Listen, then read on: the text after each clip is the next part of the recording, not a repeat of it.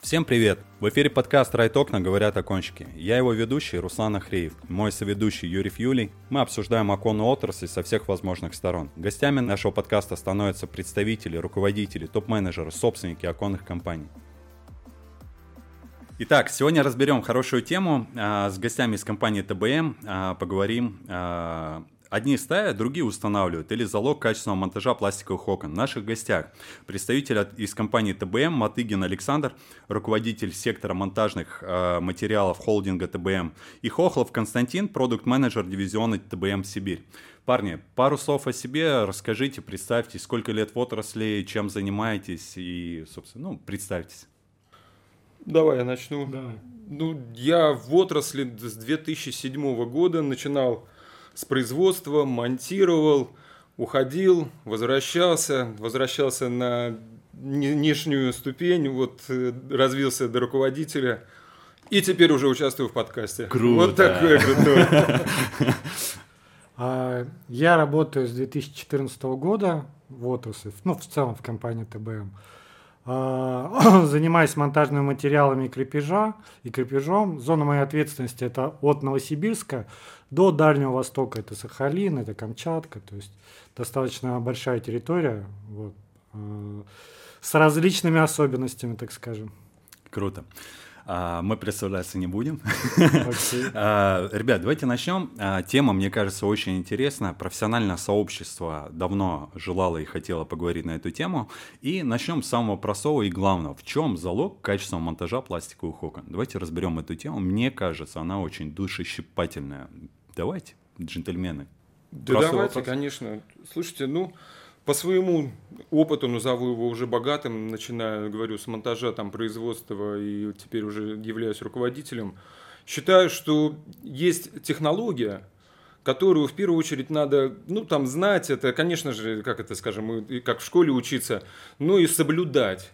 Чтобы ее соблюдать, необходимо понимать, понимать вот эти вот процессы, чтобы не возникало вот такого, что и так сойдет. То есть, да, вот это вот рождается именно в те моменты, мне кажется, когда ты не понимаешь, что от чего зависит. И если мы будем квалифицированно подходить к этому вопросу, даже вот к такому, как с первого взгляда, да, у нас э, полстраны монтажников, э, я говорю, то есть у нас нет института по обучающих монтажу, но смысл в том, что и самому можно этому обучиться. Самообразование, кстати, это достаточно сильная сторона, если к этому есть стремление. И если мы будем выдерживать полученные знания на практике, тогда, я думаю, никаких бед у нас не будет. Все свои обучения я начинаю именно с того, что все наши беды от незнания.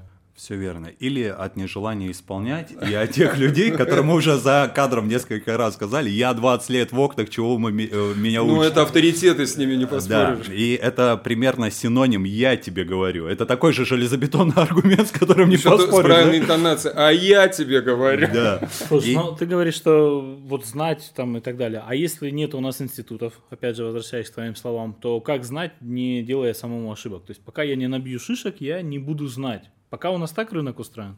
У нас есть нормативная документация, угу. в которой много чего отображено. Ну и, конечно же, как это сказать, э, без практики нормативная документация – это чисто слова, которые что-то там пишут, какие-то значения указывают. Но это, знаете, как, э, ну даже вот какой пример привести – как э, кулинарная книга. Не знаю, вы пробовали когда-нибудь сами э, кулинарить? Я Он вот иногда... повар по образованию, кстати. Я не повар по образованию, я технарь. Ну вот буквально на выходных, э, ну, скажем так, привез там с огорода какие-то овощи, фрукты, лежат, портятся. Что делать? Супруга что-то не берется. Ну, взял, открыл интернет, нашел угу. простой рецепт.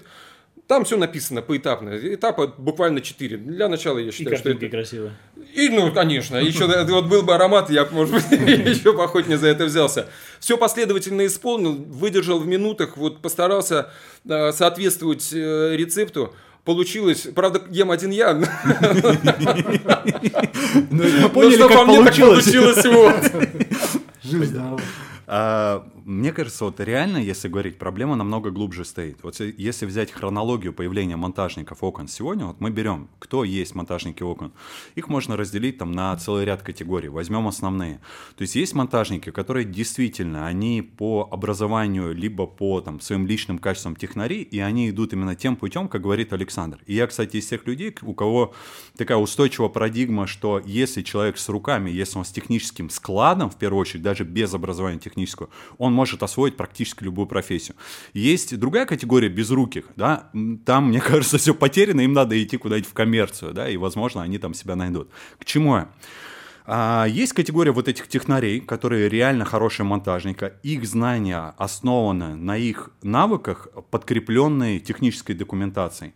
А вторая категория, которая вот самоучки, самоделкины, которые гордо себя называют монтажниками, таковыми не являясь, но их переубедить в этом практически невозможно. Да, он говорит, железобетонный аргумент, я всегда так делал. То есть, и, и все было нормально, а просто он, возможно, меняет каждый месяц сим-карты, и поэтому он считает, что все нормально. И э, к чему я все веду? Что новое поколение, мы понимаем, сейчас в основном они становятся либо блогерами, либо айтишниками, но та мизерная часть, кто хочет стать монтажником, учится у кого-то из этих двух категорий. Соответственно, либо у тех, кто считает себя монтажником, либо реально кто им является и делает строго а, по тем параметрам, как необходимо. Как следствие, мы получаем а, неуправляемый поток новых участников рынка, на которых мы не можем повлиять. И проблема решается, на мой взгляд, только а, законодательным уровнем, если это было бы сертификация, лицензирование, специальное среднее образование монтажника окон. Вот я сегодня взаимодействую с монтажным колледжем, там профессии монтажника окон нет. И я думаю, все-таки а, давай назовем инфлюенсеры, люди, которые могут повлиять на законодательство, они должны приложить максимум усилий, и мы всей отраслью должны этому поспособствовать. Как считаете? Я считаю, что помимо вот этого вот контроля, да, так называемый кнут там, должен быть такой вот пряник, э, который формирует э, в голове культуру монтажа, знаете, вот да. как культура питья, да. вот, которая у нас отсутствует. К сожалению, пока и культура монтажа тоже отсутствует, и это надо вот подсаживать. Вот я не знаю пока механизмы. На самом деле мы делаем это через обучение тоже. Мы стараемся на собственном примере показать, что да, возможно, это немножко сложнее, да, возможно, это немножко дороже, да, там что-то еще какие-то плюсы-плюсы но зато а, человек должен как-то быть ответственным перед собой, да. Вот когда себе он делает, он обязательно сделает хорошо. А вот когда он кому-то сделает, и если даже над ним кто-то стоит, как правило, люди, которые, ну, стоят, они же конечники, они все равно тоже этого не знают. Он имеет возможность что-то там как-то подмазать, что-то там куда-то как бы так это сделать незаметно, и это все потом в белую такую глянцевую оболочечку обернуть, и все, клиент доволен, монтаж хороший, через три года у него там дует, и он такой думает, блин, наверное, что-то все-таки с монтажом. Такой человек хороший, так старался, а человек, да, старался, да, видимо, не до конца, и ответственность у него перед самим самим бабой не возникает, и, наверное, это, знаете, как с патриотизмом, все-таки ты должен болеть вот этой вот профессией и делать не вот так вот, что там я могу сделать три окна и заработать там 15 тысяч, а могу одно окно и заработать 5 тысяч, да зачем мне это надо? Как бы? вот, почему я должен размениться? Вот тут хороший триггер, кстати, есть. По крайней мере, на что я обращаю внимание часто. Вот я смотрю всегда на инструмент, который есть у монтажника. И для меня это определенный. Я не говорю, что это закономерность, но определенный знак. Вот э, я часто проводил такую параллель от уровня любви монтажника к профессии – по комплекту его э, инструмента, его ассортименту, фирмам, маркам и так далее. Вот я себя технарем не считаю, им не являюсь, но тем не менее получаю удовольствие работать с хорошим материалом. Я понимаю, человек, который всем сердцем любит свою профессию, он не будет использовать, ну, извините за прямоту, я не хочу делать антирекламу, но скажу, зубр, да, или что-то подобное. И э, для меня такой определенный знак, когда я вижу, типа, покажи свой арсенал, и он такой выкладывает на стол, да, там, и ты такой обращаешь внимание на это. А это, это облегчает работу. А, да? а это что? А хер, да, лежит как бы, я его вожу. Подарили. Да, подарили. И вот все-таки, если поменять э, отношение монтажников сегодня, это стоит делать, я соглашусь полностью с Александром, да, что это стоит делать последовательным, поступательным, основываясь на теорию, методологию обучения. И потом практика должна быть таким же наставником, который является истинным носителем знаний. Не выдуманный носитель знаний, да, и не считающий mm, себя, да. а истинный, который чем-то их подтверждает. Самопровозглашенные такие. Вот. Еще а... видишь, э, я думаю, что э, в этом направлении нужно двигаться э, в нескольких, вернее, направлениях не только монтажников учить, но э, и продвигать их у конечного потребителя, то есть тоже uh-huh. знания о монтаже, то есть о правильном монтаже. А, потому что все-таки рынок тоже будет требовать, э, в этом случае рынок будет требовать эту качественную услугу. А, если сам конечный потребитель будет как можно больше об этом знать. Сто процентов. И, к счастью, сегодня я убедительно могу сказать, что потребитель становится избирательней умнее, и умнеет. Ну, знаю, знающий. А второй момент еще и замкнутый круг, как а, противодействие тому, что есть потребность в квалифицированных монтажниках. А, рынок, который сам по себе устроен. Я не хочу сейчас уходить в эту тему глубоко, но просто считаю к месту сказать. А, клиент знает, что давайте так, компания X может установить окно за 18 тысяч рублей, mm-hmm. а компания Y его продает за 24. Yeah. И не умея продавать ценности э, к стоимости в разнице, что тут монтаж по ГОСТу, тут использованы гидроизоляции, пароизоляции, тут вот квалифицированный монтажник с опытом 15 лет, часто клиент начинает выбирать то, что подешевле. И это не проблема клиента, это проблема неумелых продавцов, которые не умеют продать ценность к этому монтажу. И вот есть компании, я их знаю, мы на них ориентируемся, ориентируемся, равняемся, крутые, классные компании, которые умеют продавать недешево, да, и умеют продавать ценность к своей работе. Вместе с этим их сотрудники высокомотивированы, мы сейчас говорим о монтажниках, потому что у них фонд оплаты труда выше за их профессиональный труд. Но вместе с этим появляются компании, которые этого не понимают, или частные мастера. Я не могу назвать их действия демпингом, потому что демпинг это стратегия, а это просто какая-то судорожная, ну, хоть что-то, чем ничего. И как следствие потребитель, ну, не всегда улавливает эту разницу. Вот он мне предлагает, да, еще раз там, за такие деньги, другой за такие. И вот тут вопрос, если бы э, мы были немножко осознанные, мы, это часть профессионального сообщества, и относились к этому как реально к будущей проблеме, которая может произойти, если мы сами этого регулировать не будем. Возможно, что-то бы начало меняться. Я понимаю, что в одночасье это не поменяется, на это нужен длительный цикл времени, но все-таки он должен быть наполнен осознанностью. Слушай, ну я знаю множество компаний, которые э, работают и по первому, и по второму пути. Хм. Но э, скажу так, вот которые работают, как ты говоришь, по серой, грубо говоря, схеме, э, из этих примеров э, достаточно большое количество компаний в данный момент не работают. Они либо закрыли производство, стали дилерами, э, либо в целом ушли с рынка. Ну вот я говорю вот за восьмилетнюю историю. А, э, из второй категории э, э, такой процент значительно ниже. Связано ли это, либо не связано, не знаю, то есть как бы. Но возможно. Ну, причинно-следственной связи, я думаю, несложно провести, поэтому очевидно, что... А все почему? Потому что потребитель, еще раз, он становится избирательнее, да. и он начинает разбирать. Ну и все-таки компетенция отделов продаж. Именно поэтому у нас в анонсе сегодня тема, да, одни ставят, другие устанавливают. Потому что кто-то продает окно, а кто-то продает результат. И мы всегда говорим о том, что мы та компания, и мы клиенту, и мой отдел продаж говорит клиенту, мы вам не окна ставим, мы вам услугу с результатом оказываем. И это немножко разная стоимость, да, между тем, когда любой мужик мужик скажет, мы с этого начинали, а что, я сам не могу окно поставить? Да можешь. Но вопрос, сможешь ты его сделать по технологии и как положено, большой вопрос. Правда? Это такая да, же профессия, да. если вникнуть в детали, последовательность и теорию. Угу. а, ну, в целом, да, мы так хорошо все это все обсудили, вот надо, надо, надо. А мы, ваша как экспертов оценка, мы в этом направлении двигаемся, ну, взять там отрезок 5 лет, мы приближаемся к тому, что надо культура монтажа, что надо культура продажи условно.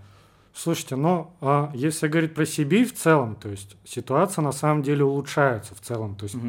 а, в плане культуры монтажа. Во-первых, а, с развитием высоких технологий, того же интернета, то есть потребитель стал более а, осведомлен, а процесс уже знает, что такое ГОСТ. Если взять 10 лет назад, а, ну, мало людей, ну, поставили, выбрали какое-то окно, установили, уже не важно а как это сделали, особо не важно. Сейчас же уже люди уже и сами приходят и спрашивают за ГОСТ. Mm-hmm. У нас также, допустим, в ТБМ есть интернет-магазин, и активно потребители у нас э, приобретают э, э, товары для правильного монтажа. То есть mm-hmm. это ленты, герметики и так далее. Вот. Э, поэтому ситуация, на мой взгляд, все-таки улучшается. Тем не менее, это, это в одном направлении. Mm-hmm. Да, если мы берем а, про а, узнаваемость а, а, как таковой услуги монтажа. Mm-hmm. Но есть другая сторона проблемы. Другая сторона проблемы – это материалы. Вот меня с языка снял. Да, у нас, у нас да. есть выражение окна у нас все легче и легче, вот Совершенно. И далее а, какие профиля тоньше и да. тоньше. Проблемы в целом э, рынка монтажа, да в целом э, многих рынков, что э, появляется большое количество производителей, зачастую э, пытаясь э, заработать, заработать в первую очередь, не думая о каких-то стратегических, так скажем, целях, и давая в рынок а, не совсем качественные продукты. Это повсеместно. Плюс сам, а, ну, мы понимаем, да, какая сейчас экономическая ситуация в стране там, и так далее. Вот. А рынок сам вытяг, а можно подешевле, а можно вот так. И не осознавая, то есть э, те, э, ряд клиентов понижают качество. Вот я продукции. здесь чуть хочу э, немножко опровергнуть да. насчет рынка, вот, э, да, к словам Саши. Э, Костя. И вопрос в том, что, допустим, в частности, в этом году мы приросли относительно прошлого порядка 60% в продаже. И я не могу сказать, что есть проблема какая-то на рынке. Вот часто эта проблема больше в головах. Да. И в силу того, что я пишу блог во ВКонтакте, я э, очень э, много взаимодействую с окончиками по всей стране. То есть у меня такая целевая аудитория окончиков. И часто с кем-то созваниваемся, с кем-то там просто переписываемся. И очень часто я слышу этот месседж. Все плохо клиентов нет, компаний много, продажи падают и все остальное. И очень часто даже не хочется задавать вопрос, начните с себя. Я понимаю, что человек с такой устойчивой парадигмой, он думает о том, что ему весь мир чем-то обязан.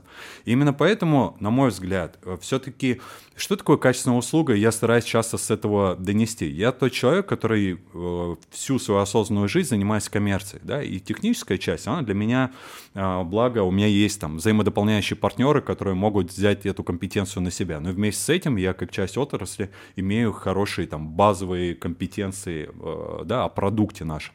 К чему я? Я часто говорю и привожу этот пример. Даже если идеальный технарь, и у него нет сбыта, нет коммерции, никто не узнает об этом продукте. Да. Есть хорошие продавцы, но они останутся без лидов, если плохой маркетинг, правда? И все-таки современная оконная компания это симбиоз Баланс определенных такой. плоскостей, при которых можно получать а, необходимое количество клиентов с хорошей конверсией продаж продавцами, а, качественным производством производственниками и уже оказанием качественной услуги по монтажу. И часто сходится к тому, что я соглашусь с тем, что ты сказал, э, Кость, в плане многие начинают экономить и из-за барьеров, думая о том, что клиент откажется, если да, я ему да. предложу. А это на самом деле иллюзия. И тут всего лишь этим продавцам надо начать повышать свои компетенции профессиональные. К слову, добавлю такой еще один интересный аргумент. А, буквально перед а, предпоследним подкастом мы делали такую статистику. Мы записывали с компанией Сибглаз. А, мы продаем за последние два года 85% мультиков по сравнению с... То есть доля сырого стекла 15% от общей выручки. Мы говорим про розницу. То есть и наш отдел продаж, когда сам поверил в этот продукт, они его спокойно продают. Хотя я знаю десятки конкурентов, в том числе и наших дилеров, которые заказывают окна у нас только на сыром стекле. Почему? Предубеждение. А эффективно ли мультифункциональное стекло? Очень. А доказана ли его эффективность? Факт. А, недорого стоит в сравнении с сырым. Почему его не продают? А, клиент откажется. Это там на сколько-то x рублей дороже. А почему он откажется? Ты пробовал его продавать? Нет. Я не хочу сейчас уходить в другую тему, но вместе с этим но ну, я, я хотел добавил, это сказать. Я добавил, знаете, что вот у нас такие продавцы, что им проще продавать то, что само продается. Вот. А если надо там за какую-то добавочную стоимость немножко скажем, потратить себя и своего времени и постараться языком сформулировать четкие мысли, да, почему надо вот человеку, а ему уже лень. Ну зачем же мне вот тут лишние какие-то 500 рублей? Ну когда там я лучше два вот таких обычных продам, а тут я вот э, буду стараться, стараться, а не дай бог он еще и не купит, и я тут бедный весь устал, такой перестарался, а в итоге результат получил там с двух окон тысячу рублей сверху да зачем мне это надо? Вот это как бы психология тоже, скажем так, неудачного ну, продавца, но опять же, это от чего все? Наверное, все-таки не от того, что кто-то себя там плохо настраивает, потому что все в наших руках, я считаю, да. Если ты хочешь зарабатывать деньги, э, ты найдешь возможности продать свой продукт именно по той цене, которая тебя устраивает. Вот если ты хочешь, да, если ты хочешь продавать дешево и какой-то там дешман и вот там не демпинговать, а просто просто вот валяться в своей нише, считая, что это, ну, рынок сейчас вот этим вот живет. Ну, значит, э, такова твоя, собственно, это не судьба, а как это сказать, вотчина, да? Ну, если ты уверен в себе, у тебя есть знания, ты готов обучаться, ты понимаешь, что продукты из себя представляют, и ты готов об этом доносить, тратить время, тратить силы, но силы, они же тратятся только вот в этот момент времени. Дальше уже люди, которые с тобой общаются, они будут за тебя говорить и делать это. И к тебе будут приходить и говорить, слушай, я слышал, у тебя там такие классные там стекла, я, честно говоря, там не шибко силен, но я готов э, их э, заказать, да, вот, ну, скажи пару слов, что, что они из себя представляют? Ты говоришь, слушай, во, во, во, он такой, все, хватит, я согласен. Вот, мне кажется, как бы психология, да, она примерно в этом. Абсолютно рабочий инструмент. Вот у нас на примере даже скажу, у нас э, в торговой программе есть москитная группа, стандартная москитная группа и усиленная, так скажем, да. А, и был момент, то есть, когда а, два клиента есть, то есть, ну, соседи, грубо говоря, да, вот. А я один брал дешевый продукт, как все, то есть, вот, а второй дорогой этот продукт. И спустя какое-то время наблюдалась такая картина, что э, клиенты, ну, перед дачным сезоном, то есть как бы клиенты вот э, э, того, кто на дешевом, переходили на вот этот дорогой по сарафанному радио, потому что те сетки, то есть э, ломались через сезон, то есть, а вот эти вот хорошие сетки. И клиенты были ну, э, готовы переплатить, то есть, условно, за качество. Вопрос просто не без предубеждения. Вот Юлием было принято решение в начале еще этого года. Расскажи про порожки, данки, стандарт. Что мы ставим на порожки сейчас? Вот хороший кейс на тему продавать доп. ценность. Да, да, да, нас, да, да, да. Это стандартная история, это не наша там, э, ну, как-то это более уже надоело, надо было решение какое-то. Прилетает рекламация по порогам. Угу. По балконный блок, порог, все ходят по ним, он ломается. И тут не, мы не можем сказать клиенту, друг, ну ты немножко там ты зря ты кушал столько много, и проблема не в пороге там, да? Хоть мы там тебе будем ставить... Мы тоже клиенты ориентируем. Это же пороже. Ты что, ходить? Э, благо, опять же, у нас хороший отдел продаж, и нам это было сделать несложно. И у нас сейчас по умолчанию умолчанию, если все это сократить, там, не в длинную историю, по умолчанию мы всем клиентам по умолчанию подоконник ставим вниз только данки. Данки или Мюллер в нашем случае, потому что это разница, вы понимаете, на, в этом метре подоконника, она ну, вообще не существенна. Там, условно говоря, клиент платит на 300-800 рублей больше, но он получает, во-первых, и ценность, ну, при правильных продажах, он знает, что он эту ценность получил. При неправильной продаже он, он тоже заплатит, только он знать об этом не будет. И это уже Он еще будет история. думать, что, блин, наверное, можно было еще дешевле. А у вас и дешевле у соседа, да. Поэтому вот такие вот подобные решения, они, конечно, нужны. Можно тогда ли, обращаясь к вам как специалистам, ваше мнение услышать. Самые частые и самые, как следствие, дорогие ошибки вот в нашем направлении, в нашей теме. Все же. То есть у нас, я уверен, у нас, как всегда, принцип Паретта, он никуда не девается. Есть 80%, наверное, самых частотных ошибок э, и так далее. Но есть среди этих 80%, предполагаю, и вот топ, которые стоят дороже всего. Давайте, может быть, я. Давай. Да. Давай вот у нас э, в монтаже есть ГОСТ, да? Что такое ГОСТ? ГОСТ это, а, это физика, грубо говоря, а, которая выложена в нормативно-правовые документы. Извини, Костя, я почему улыбаюсь, когда ты это говоришь? Я просто, опять же, смотрю парадигмы тех людей, которые мы обсуждаем. Что такое ГОСТ? Какая-то фигня просто. Я ни в коем случае так не считаю, я это сарказм был. То есть это физический процесс, это опыт многолетний. Причем этот же ГОСТ, он очень хорошо дружит с, э, с европейскими нормами. В целом он, он по, ним, по ним и написан, по немецким документам. Mm-hmm. Вот. И э, есть различные инструкции э, к определенным продуктам. Так вот, нарушение тех или иных инструкций чаще всего влечет э, достаточно дорогостоящие э, издержки, так сказать. Mm-hmm. Вот. Например, допустим, у нас, ну, вот, про герметик, да, Саша? Ну да, массовым браком, я считаю, ну вот э, крупные ошибки, дорогостоящие, это все-таки когда идет массовая какая-то вот порча. Угу. Притом это, знаете, это э, материал хороший, да, э, э, технология понятна.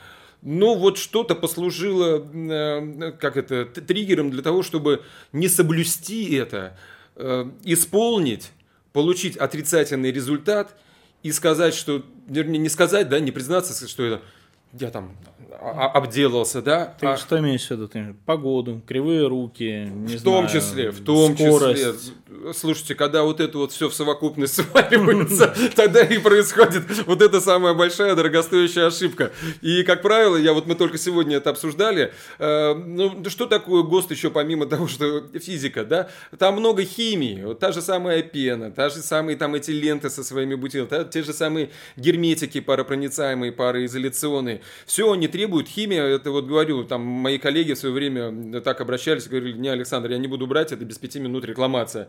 Но это только не в умелых руках, то есть, да, угу. те, кто не хочет даже инструкцию открыть, почитать, когда нужно наносить, то есть, э, чем нужно наносить, э, после чего нужно наносить. У нас начинаются авральные сезоны, это вот осень, сейчас нам угу. всем надо сдавать объекты, ждать деньги, это вот мы, то, что угу. мы любим, да, да когда да. нам это...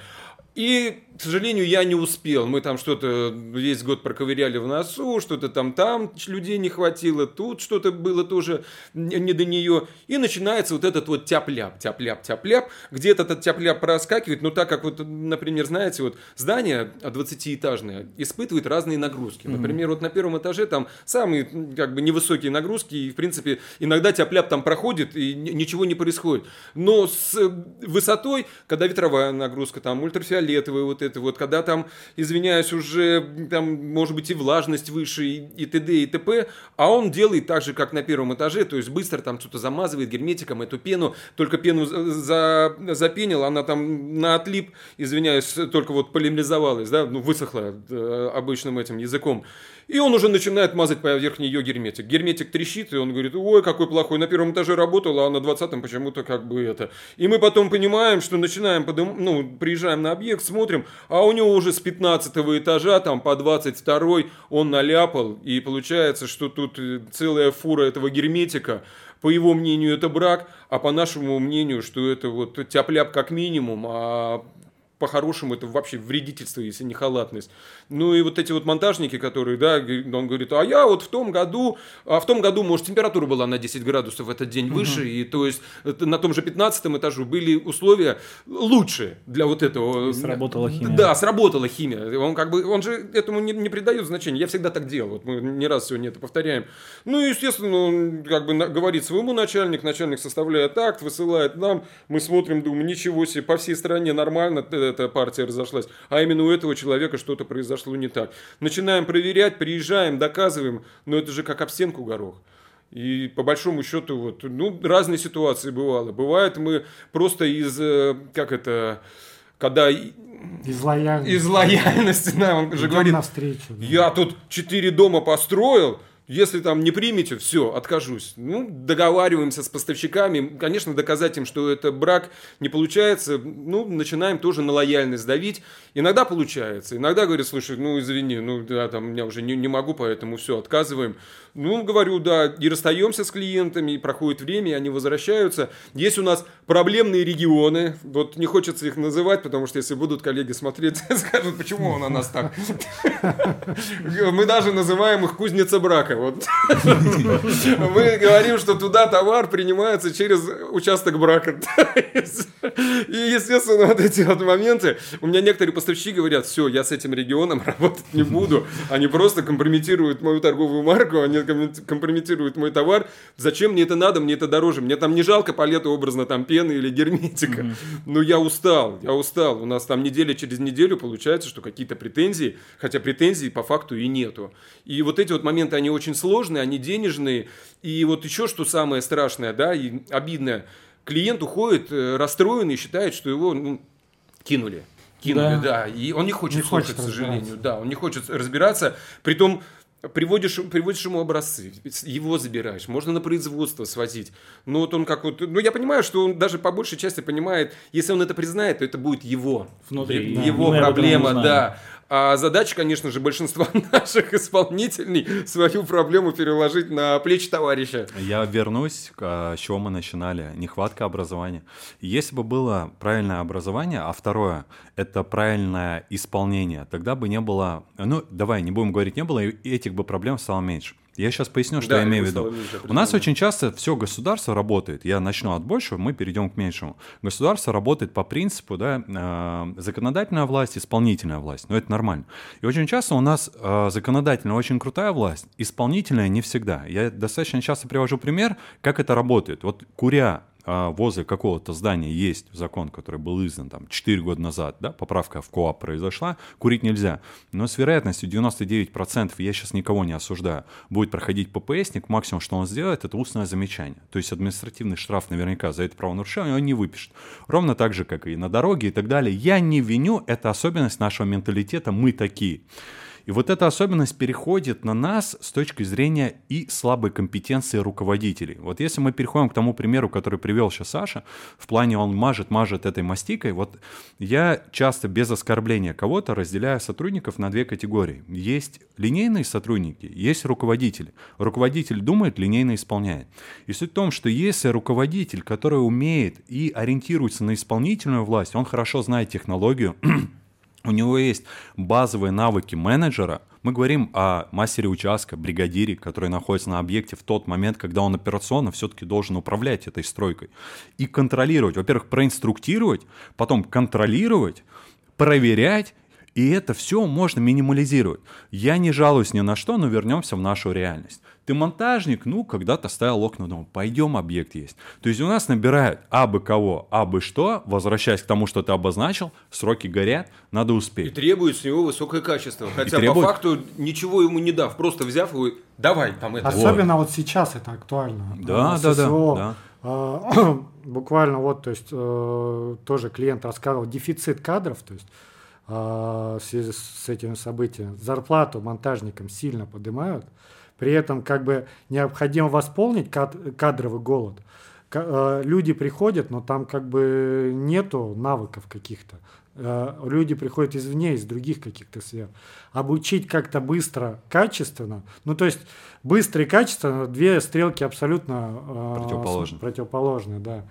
И это проблема, действительно. И... Я, друзья, сейчас, наверное, такую страшную штуку скажу. Сейчас полетят меня, может, эти... Помидоры. Помидоры, да. Ты сглазь. Так может, э, исходя из этого, проблема в нас, в нашем менталитете все-таки. Вот мы же знаем с вами, э, я предполагаю, что мы знаем, э, как менталитет наш, пример хороший немецкий, менталитет наш. Ну вот как монтируют в Германии, как монтируют у нас. Если в Германии по теплотехнике 1.07, если я правильно помню, окна ставят при средней э, температуре зимы плюс 8, средний сезонный плюс 8, то в нашем случае 0,90 что-то, да, там, по-моему, 0,93, 0,96. Почему так? У них теплее, но этот выше. У нас вот этот наш менталитет, может, все-таки в этом еще но, загвоздка. Я думаю, тут проблема очевидна, да, и мы уже много раз э, это обозначили, но э, нам не проще с точки зрения будущих решений, а к тому, что это истина и это данность. И э, я, кстати, думал про Германию в сравнении, еще когда Саша рассказывал про инструкции. Угу. Э, немецкий менталитет начнет с того, что он начнет изучать инструкцию, делать последовательно по ней. Наш никогда не читает эту инструкцию, это данность, это окей, бог бы с ним. Но вместе с этим должны быть технари, которые все-таки это делают, и они должны уважать себя, свою профессию, брать на себя ответственность и делать строго по технологии. Ведь ты, как никто другой, знаешь, сколько мы прошли ошибок, допустим, на своем примере, когда мы не пренебрегали какими-то процессами, технологиями, мы такие же, как и все. И мы тоже много раз ошибались, и в результате еще приходили к тому, что делать как положено. Не делать как э, самый умный человек во всем мире, а делать так, как реально положено. И оказывается, очень часто это работает, и ты такой, блин, вау. Да, ну, я бы не сказал, что дело в менталитете, у нас вот сейчас сформировалось такое общество, да, мы, во-первых, э, все универсалы. Если я могу забить гвоздь, то самореста я вкручу, это там хоть в бетон. Ну, если он не поддастся, у меня есть молоток, тоже я с ним справлюсь, это в любом случае. Но если вернуться там те же 40 лет назад, вот я обращаю, ну, обращаю внимание на наших э, родителей. Угу. Вот у меня отец, он инженер-авиаконструктор, очень щепетильный человек. Это там, он прежде чем за что-то взяться, да он это на бумагу положит, расчерчит э, все эти допуски, зазоры, просчитает, посмотрит, и только потом соберет, и он так соберет, что это там, я не знаю, кувалдой не разломать. Угу. И я с ним когда говорю, ну там, пан, ну ты вот там, ну неделю потратил на то, что можно было, ну тебе же понятен этот процесс, ну ты же там уже не первый раз. Он говорит, если получится как не так, да мне стыдно будет перед собой. Mm-hmm. Вот, вот человека воспитали, понимаете? Вот да. ему будет стыдно, у него в голове, он говорит, а, а что скажет моя там образно супруга, а что скажут мои дети, что батя тут что-то на, на, это, напортачил, mm-hmm. он сел, упал там и что-то, и скажет, да блин, Павел, лучше давай, наверное, не касайся этого дела, займись каким-нибудь своим вопросом. И поэтому у нас вот сейчас такое общество развилось, когда люди хотят зарабатывать. Я не знаю, с чего это вот это вот э, началось. Когда не умея ничего, они почему-то хотят очень много зарабатывать. И ты им говоришь, что ну вот надо вот эту работу сделать. Да, конечно, я могу ее сделать. Они начинают что-то там молотить и колотить.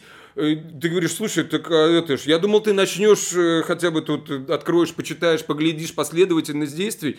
Ну, я что-то примерно такое делал, сейчас я тебе сделаю, и ты увидишь, что у меня все получится. А еще потом у тебя тут написано неправильно, не так. Да, да, ты, не, ты не так хотел. Да, и слов полно незнакомых вообще, зачем ты мне это дал. Немцы, да, у них, конечно, есть какая-то вот такая вот зацикленность на всех этих, но я не считаю, что наше образование, да, вот которое предыдущее, сейчас вот я не знаю, я давно в школе не учился, не могу ничего сказать, но судя по тому, какие домашние задания дают моему ребенку, я, честно говоря, их не понимаю, как бы, и я не понимаю, зачем они это так излагают предлагают. Они говорят, что должна какая-то развиваться там, как-то он должен по-особенному соображать. Ну зачем по-особенному соображать, когда можно соображать последовательно, да? И мы привыкли, вот этот, мы еще люди, все равно там вот выходцы Советского Союза, мы привыкли делать это все ну, последовательно. И последовательность, она как-то упорядочивает, получается дисциплина, и ты в итоге, да, видишь свою цель. Ты, то есть понимаешь, к чему ты стремишься, сколько тебе шагов, какой инструмент тебе взять. Вот он мне буквально недавно фотографию приложил, ему надо, это прислал, э, надо было будку собаки короче, mm-hmm. сколотить. Ну, я говорю, ну давай показывай. Он мне показывает, вот такой вот разложил инструментов. Говорит, ну тут половина мне не понадобилась, но я взял на всякий случай. И он такой, я говорю, ну покажи результат. Да там такая будка получилась. Я говорю, слышь, да тут однокомнатная квартира, хоть самому живи. Я говорю, ты она вот такая вот небольшая. Он там и оцинковкой сверху покрыл, и покрасил, и там чуть ли э, этим, э, как там его, э, стыки не сколотил, даже не герметизировал, а вот этими вот конопат, законопатил. Я говорю, ну а осталось только отливной желоб еще сделать, чтобы дождик уходил в сторону. И тогда будет здорово. И вот это он считает нормальной работой. То есть не то, что он там классно сделал. Он сделал так, как он посчитал, что он должен был сделать. А то, что я его похвалил, да, ну, честно говоря, он перед собой вот он считает, что он все хорошо сделал. Поэтому вот он пошел и спать лег и проснулся с хорошим настроением.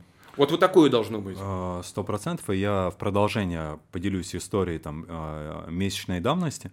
Месяц назад я был на встрече в монтажном колледже. Мы сейчас а, очень плотно прорабатываем проект взаимодействия с учебными заведениями монтажными. Опять же, в силу ну, там, надо, брать на себя ответственность, правда? И не жаловаться о том, вот то, что хорошо Ой, Костя говорил. Вот такие выросли, да, да, людей нету или люди плохие. И у нас действительно так же, как и у многих сегодня, нехватка кадров по ряду причин. И мы э, судорожно ищем решение. То есть мы не принимаем за данность и не говорим, э, Люд, ты в монтаж сделаешь там, да, офис-менеджеру какому-нибудь. А она везде, она, конечно, сделаю. Да, и, и мы все-таки немножко глубже стараемся идти, и я полностью согласен насчет методичности. Поясняю, насчет чего я говорил. Мы проводим встречу. Сидит один из технарей, который отвечает за практику студентов в этом колледже. А этот мужчина, он занимается напольными покрытиями. И по словам э, вот кураторов проекта, он один из супер высоких профессионалов. Ну, наверное, это так. Парень там с техническим складом, очень интересный собеседник. Ну, компетенции не знаю, но на слова верь. И девушка, а, куратор этого проекта, с которой мы обсуждали на встрече в монтажном колледже, там а, ряд процессов и деталей, и мы когда заговорили о окнах, об окнах, вот то, что ты сейчас говоришь, и она говорит – обращается к этому технарю и говорит, Паш, ну окна же намного проще ставить по сравнению с напольным покрытием. Угу. И вот он у меня такой, такой триггернул, и мне аж обидно стало. Да. Я думаю, да, а, а, меня, конечно. а я такой думаю, что там пол? Да, ну что, подложка и ламинат, ну все. И мне даже стало обидно, я думаю, почему так относится к э, монтажу окон легкомысленно. Благо, мне показался он действительным технарем, или он мне польстил. Он говорит, да нет, там сложный процесс, да, там есть своя последовательность и так далее. К чему я? То есть и вот в рамках э, нехватки монтажников и то, что нам их надо где-то брать, мы сейчас ищем более такие глобальные решения. Я думаю, таких компаний, как мы, достаточно. Угу. Но первая цель все-таки, вот которую мы поставили, и все, одна из целей, чтобы а, немножко изменить а, ту картину, которая происходит, это поляризировать как правильно говорю, да? Популяризировать, Популяризировать да, профессию монтажника. Ведь, э, очевидно, мы говорим о поколении блогеров и айтишников как данность. Я не говорю плохо или хорошо. Да, наверное, все-таки сфера IT будет очень прогрессивна и будет выдвигаться далеко вперед, потому что весь мир двигается в сторону там, автоматизации, искусственного интеллекта и так далее. Должны быть специалисты и айтишники. Но, допустим, смотря на своего ребенка, который невероятно гиперактивный, mm. который не сидит на месте, я понимаю, наверное, он не айтишник по своему складу. Все-таки это, наверное, более аналитические парни, да, усидчивые mm-hmm, айтишники. Mm-hmm. И вот я думаю, блин, ну вот он же не айтишник. И наверняка таких вот детей там или подростков сегодня их очень много, но не все могут стать айтишниками, как бы они этого не хотели, по ряду признаков. А, Почему сегодня молодежь обращает э, не сильно хорошо на рабочий, ну, не сильно много внимания на рабочие специальности? Низкооплачиваемая, не статусно, да, все-таки там какие-то видео снимать, наверное, С девушкой прикольно. знакомишься, а ты кто? А я монтажник. Да. Но вместе с этим, что благоприятно сегодня приходит? Вот эта проблема участникам рынка оголяет э, такие э, надвигающуюся бурю в будущем, если ее как-то не менять. Как следствие, повышается фонд оплаты труда у монтажников. Мы одна из тех компаний, которые тоже значительно повысили э, фонд оплаты труда монтажников и понимаем, что это естественно. Я прогнозирую, что в конце года он будет увеличен в среднем по отрасли на процентов, наверное, 30-40. Это Ох, как необходимость. Перехожу к вам. Я реально так думаю. И я, когда смотрю фото сейчас итоговый наших монтажников, я, конечно, восхищаюсь. Это же все и приводит к тому, что профессия будет наиболее престижная. Во-первых, она будет высокооплачиваемая. Во-вторых, сейчас э, все будут задаваться вопросом, что ее надо популяризировать, эту профессию. Ну, я имею в виду все, наиболее проактивная часть нашего сообщества, правильно? А почему бы к этому не, возможно, в некоторых случаях сконсолидировать усилия, вот кто готов на это и менять немножко систему образования и подходов, и самое главное, все-таки изменить новое поколение и сделать его немножко лучше, чем часть старого. Я не говорю, что старое поколение плохое, они очень крутые технари, мы говорили. Но есть очень много самозванцев, которые уже воспитали у себя негативные рефлексы, упираются лбом и ничего не хотят слышать, никакой критики, здравого смысла и обоснования, самое главное. Мы же не говорим, не кидаемся грязью. Мы обоснованно говорим, ты делаешь не так. Он говорит, почему? Мы говорим, вот тут написано, как делать, а ты делаешь полностью наоборот. Он такой, ну и что? Я всегда так да, делал. Да, да. Это написали, когда я уже пять лет так да, делал. Да, и я к тому, что вот это новое поколение с нашим желанием изменить рынок, а, престижность профессии будет расти, а фонд оплаты труда у профессии будет подниматься, так самое время туда добавить еще технологии, методическое обучение последовательное, Важно. ну и все-таки готовить реально хороших специалистов. И относиться к этому спустя рукава и говорить, ну, как-то где-то найдем монтажников. Но это не совсем правильно. Вот ну, эта идея, знаете, наверное, внутри меня. Я считаю, что во-первых, этим ну, надо заниматься. То есть, да, вот если этим не заниматься, то точно ничего не произойдет. А, во-вторых, конечно же, ну, туда надо вливать, популяризировать, да, все, все это как, а, понятно, но э, по большому счету, я уж не знаю даже там это зарплаты поднимать, либо как-то это ну, модным заниматься, ну, это как-то это, да, вот это вот э, считать. Но нужно туда вот вкачивать свои усилия и делать это точно так же ответственно, как мы говорим про этих монтажников, которые должны делать свою а, а, работу ответственно. Они так пришел, там что-то отчитался по бумажке, там, ну, поняли, да вроде поняли, ну и все, и хорошо. И типа ты свою работу сделал, они что-то там репу почесали, подумали, ну половина непонятно, а, наверное, оно и не нужно. И вот так вот дальше передали свои знания. Тут, то есть, ну, на каждом этапе должна быть ответственность, должны быть люди, которые э, умеют это доносить. То есть, вот, да, вот э, быть авторитетом в глазах обучаемого, это тоже немаловажно.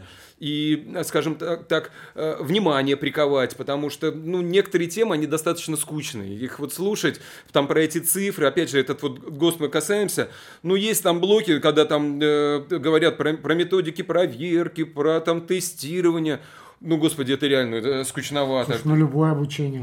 В ну, в том-то и дело, да, в том-то и дело. Ну, вот нужно находить, значит, вот эти вот э, какие-то такие тоже триггеры, которые цепляют, и человек как бы просто вот как рыба вот это вот заклевывал, ему было интересно. Я не говорю, что было бы интересно всегда, потому что такое невозможно. Но он должен как бы к этому предмету относиться и идти с желанием, вот как минимум. Я не знаю, там как бы еще чего добавить. Если Костя есть Тут, да, симбиоз. Я просто добавлю два слова, Костя. Извини, что э, вот к словам Саши.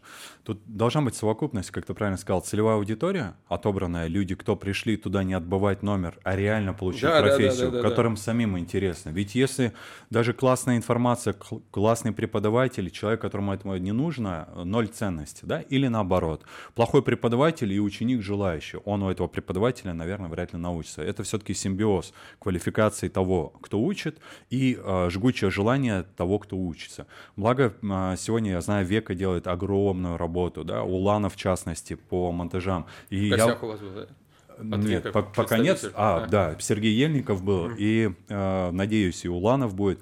Я к тому, что я и говорю, вот с кем надо консолидировать усилия. Я не хочу обесценить сейчас труды других людей, я, потому что про кого-то могу не знать. Но в частности, про кого я знаю, я сейчас э, да, уверенно заявляю.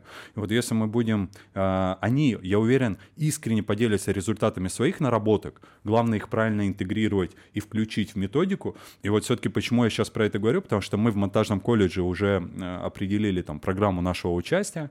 Нас будет ставить в лекции студентам, мы будем делать там отсев определенный, и мы готовим сегодня образовательную методику совместно с Векой, потому что мы пошли тем путем, зачем нам изобретать велосипед, если уже есть большая часть проделанной работы э, умнейшими людьми правильными мозгами, которые бьются за свое, как об стекло каждый день. И у них уже проделана огромная работа.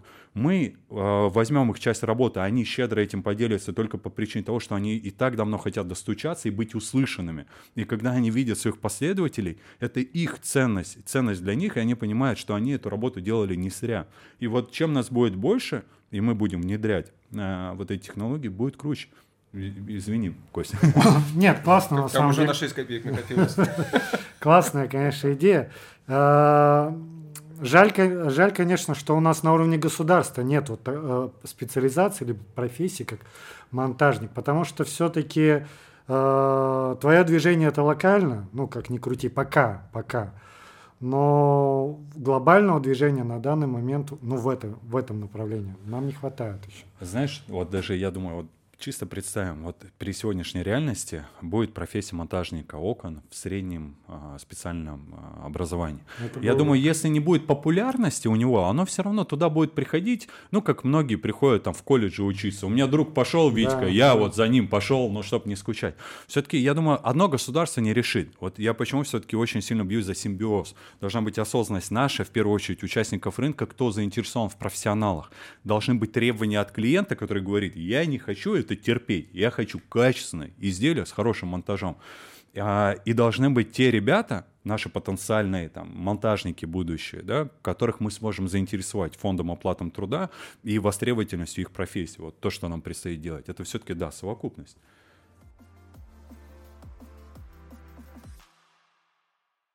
Так, друзья, вы профессионалы, давайте секрет нам раскройте, пожалуйста. Все-таки ленты нам нужны гидроизоляционные, парализационные, или стизы, герметики. Герметики. Где и как Ника- никаких стизов. Давайте тогда боусы. Понятно. А почему так интересно? Не знаю, кто это. Смотри. А, и та, и та технология имеет место быть. И у, э, э, есть плюсы и у того, и у другого. Например, если мы берем ленты. А, ленты пришли к нам из э, Европы, из Германии. Этой технологии уже более скольки, более 30 лет, даже больше, там 30, 35 лет. Она обкатана времени. Второй момент. Качество монтажа а, уже заложено в материале, в ленте. То есть э, сама лента а, обладает уже определенными характеристиками. Ну, например, паропроницаемости, то есть уже псул, допустим а, а герметик же, ты же не можешь, допустим, а, по инструкции необходимо нанести э, слой герметика от 3 до 4 миллиметров, угу. там, допустим. Как ты это проконтролируешь? Ну, скрывать. Скрывать только. Но идеально ровно, то есть достаточно сложно это сделать. Угу. Я бы сказал, невозможно. Второй момент. Какие, допустим, минусы есть у тех же лент, да, если мы берем? Все, все же э, требуется определенное знание по их установке, угу. как ни крути. Тот же псу, у Псула есть максимальное расширение, есть рабочее расширение. Не, не каждый клиент устанавливает, даже тот же Псул устанавливает а, а, Честно, допуск.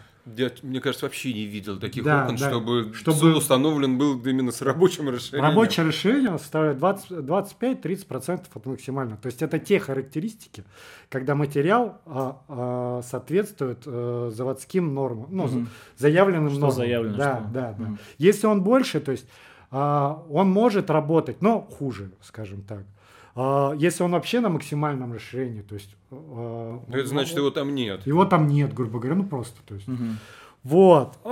А, если мы берем герметики, да, но здесь как бы технология проста, по сути. То есть мы берем, то есть либо кисточка, либо шпатель, либо с пистолетом наносим. Особых умений, ну и знаний тут а, не нужно, ну в этом плане. Единственное, конечно, есть особенности, э, например, что по осадкам. Э, тот же герметик, он э, сох вулканизируется, правильно угу. говорит, да? Правильно? Да, да, да. Пена полимизуется, герметик вулканизируется. А, и влага из него испаряется. Если у нас, допустим, перед монтажом, вернее, после монтажа пошел какой-то дождь, то высока вероятность, что у нас внешний герметик просто смоет, то есть такие особенности то есть есть. А, далее, какие еще можно выделить особенности? Например, а, ряд а, застройщиков, ну, ряд объектов осуществляют установку окон. Вначале окна монтируются, а отделка, допустим, позднее. Это часто такое явление. А, вот. И а, в этом плане герметик а, лучше, так как он не боится ультрафиолета.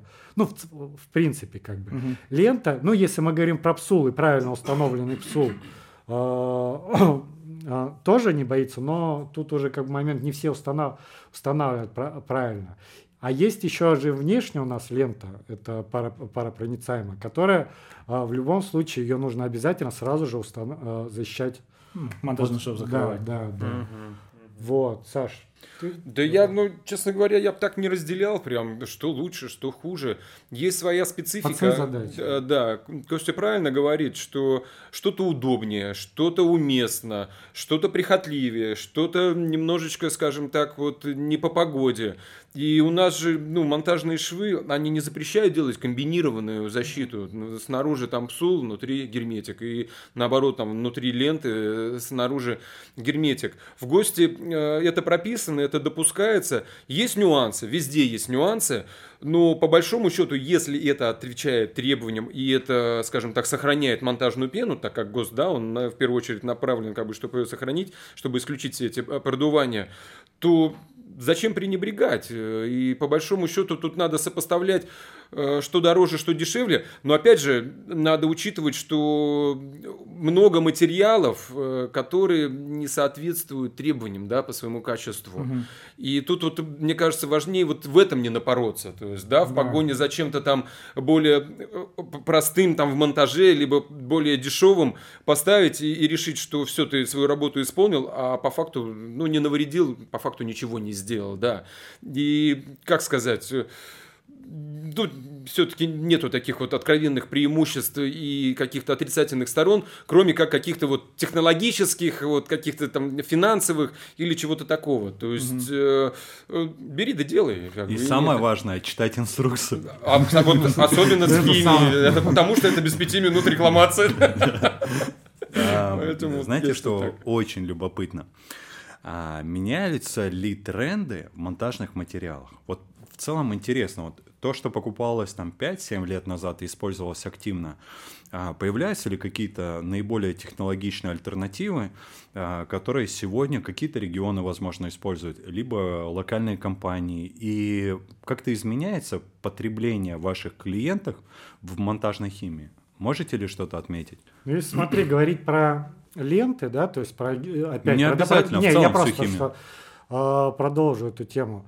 Допустим, вот э, в Сибири, э, ну, в традиционной Сибири, популярен как и тот, и тот продукт. То есть, э, причем, а традиционная Сибирь это что? Традиционная Сибирь это Западная Сибирь, это э, Кемерово, Новокузнецк, Красноярск, Новосибирск, Барнаул. Буду знать.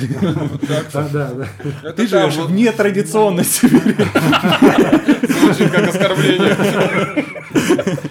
Есть, просто есть еще Восточная Сибирь, да. Как бы, да? А, Байкал так называемый. На Байкале а, исключительно большинство клиентов, 90% работают на лентах. Герметики категорически не используют. Вот. А если мы говорим про Дальний Восток, то тоже 50 на 50. Вот. Причем, как бы, если про Дальний Восток, то а, какие, э, больше приверженцев, допустим, клиенты только работают на герметиков, допустим, есть э, кто-то на лентах. А в Сибири же, ну, многие клиенты просто э, миксуют действительно. Кто-то, допустим, э, зимой использует один продукт, летом другой продукт. Э, кто-то, э, есть клиент по, по требованиям, там, допустим. Многие же заказчики сами выставляют там в тендере да, определенным требованиям. Вот. Ну, смотрите, тенденции по химии, во всяком случае, оно, знаете, вот как идет, оно, я вот насколько наблюдаю, так как вот как раз-таки занимаюсь подбором этих всех материалов, оно начинает дробиться. То вот если раньше мы брали монтажная пена, мы ее использовали по периметру, под откосы, под подоконники, э, но у нее есть вот это вот э, вторичное расширение, первичные вот эти вот высокие э, производители пошли немножко дальше. Для подоконника откосов вот это вот расширение, оно не очень, скажем так, удобно, поэтому они изобрели клей-пену, так называемую, mm-hmm. да. Они зачем-то добавили вот это вот слово клей, хотя там клейкости ровно столько же, сколько и в монтажной пене, хотя кто-то говорит, что они там какие-то эпоксидные добавки, делают. Там Эффект еще... плацебо. Да, да, это же как бы это, маркетинг никто не отменял, или маркетинг не суть. Но смысл в том, что сам материал для установки подоконников и откосов, он действительно удобнее, потому что минимальное вторичное расширение, у тебя ничего не выпирает, не надо ставить банки, ведра там на это, у тебя никаких волн нету. Но о чем это говорит? Это да-да, получается, что нужно закупать монтажную пену отдельно, клей пену отдельно, что-то там появилось новое как бы еще отдельно. Один момент закупать, а второй контролировать, чтобы это все наносилось. Ну так, да, да, зная, что у нас там это, как это, так называемый серый вторичный рынок же еще присутствует. Вот, э, извини, я должен это сказать. Скажи, пожалуйста. Мы нашли решение год назад, как избежать того, чтобы наша монтажная пена использовалась по назначению. Но до этого были события очень интересные. Мы громко очень смеялись, когда мы покупали на рынке когда один из монтажников на монтаже не хватило пены, ему говорят, ну съезди, ну, быстро ну, на, докупи. На рынке именно вот на... Строительном, да, на, на обычном обычно. рынке, угу. в нашем, в Новосибирске, покупали коробку монтажной пены Свои с реквизитами наши... нашей компании. Это реально не анекдот, это наш случай из нашей компании. Это одна из проблем. Мне говорят, ваш баусет на вторичном этом сыром рынке не востребован. Тендер не надо нам. Дорогой, а ты что об этом молчал, да? Я бы тогда и работать бы не стал по-хорошему, если ты этим занимаешься.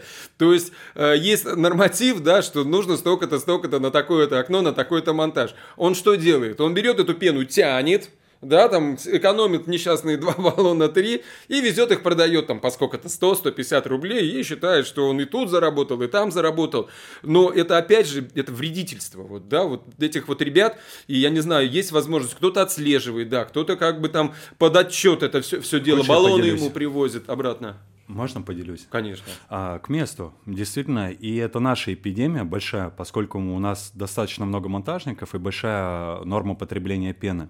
И мы боролись и нормировали, и сейчас нормируем. И как исключить того, чтобы монтажники не экономили на клиентах? И угу. мы нашли, пока практика показывает, сколько, год назад, Юля? Не, уже года полтора, но... Года полтора угу. наиболее эффективное решение. У нас есть норма расхода пены, которую считает менеджер на этапе заключения договора. Допустим, двухстворчатое окно, предположим, там в кирпиче сколько? Угу. Три баллона. Три баллона пены. Эти три баллона... с откосами, с подоконниками? Да, да. А, эти три баллона включаются в счет оплаты клиенту. И монтажную пену у нас покупает клиент. И об этом мы ему говорим. Mm-hmm. Безусловно, с поправкой на то, что один баллон останется у монтажника на пистолете и доводим эту информацию. Mm-hmm. Что получается? Доставка доставляет нагель, пену, отделку, изделия на объект клиенту. Клиент видит, что по смете что все пришло. Заплатил. Он за это заплатил. Mm-hmm. Монтажники проинструктированы, что это не наше и не твое, это клиента. Mm-hmm. И не дай бог ты возьмешь, это кража. Да, да, Нельзя да, да, этого да. делать. Соответственно, что вы там из-под полы, как можете договориться с клиентом, это ваше право. Ну, не надо она монта- э, клиенту, если она осталась у тебя. Ну, выкупи у нее за наличку, но это между тобой и им взаимоотношения. И сам клиент стал для нас регулятором монтажной пены, потому что ты правильно говоришь, он ее купил, и он контролирует, а почему так мало? И мы решили проблему с э, вот такой ну, не хочу называть негативными словами, Ну, но чтобы пена это, на да, деле. не оказывалась на рынке. Нам не жалко. Мы любим клиентов, мы оказываем качественную услугу, но жалко, когда она на рынках оседает ценой нехватки пены у клиента на объекте. Но это очень ужасно.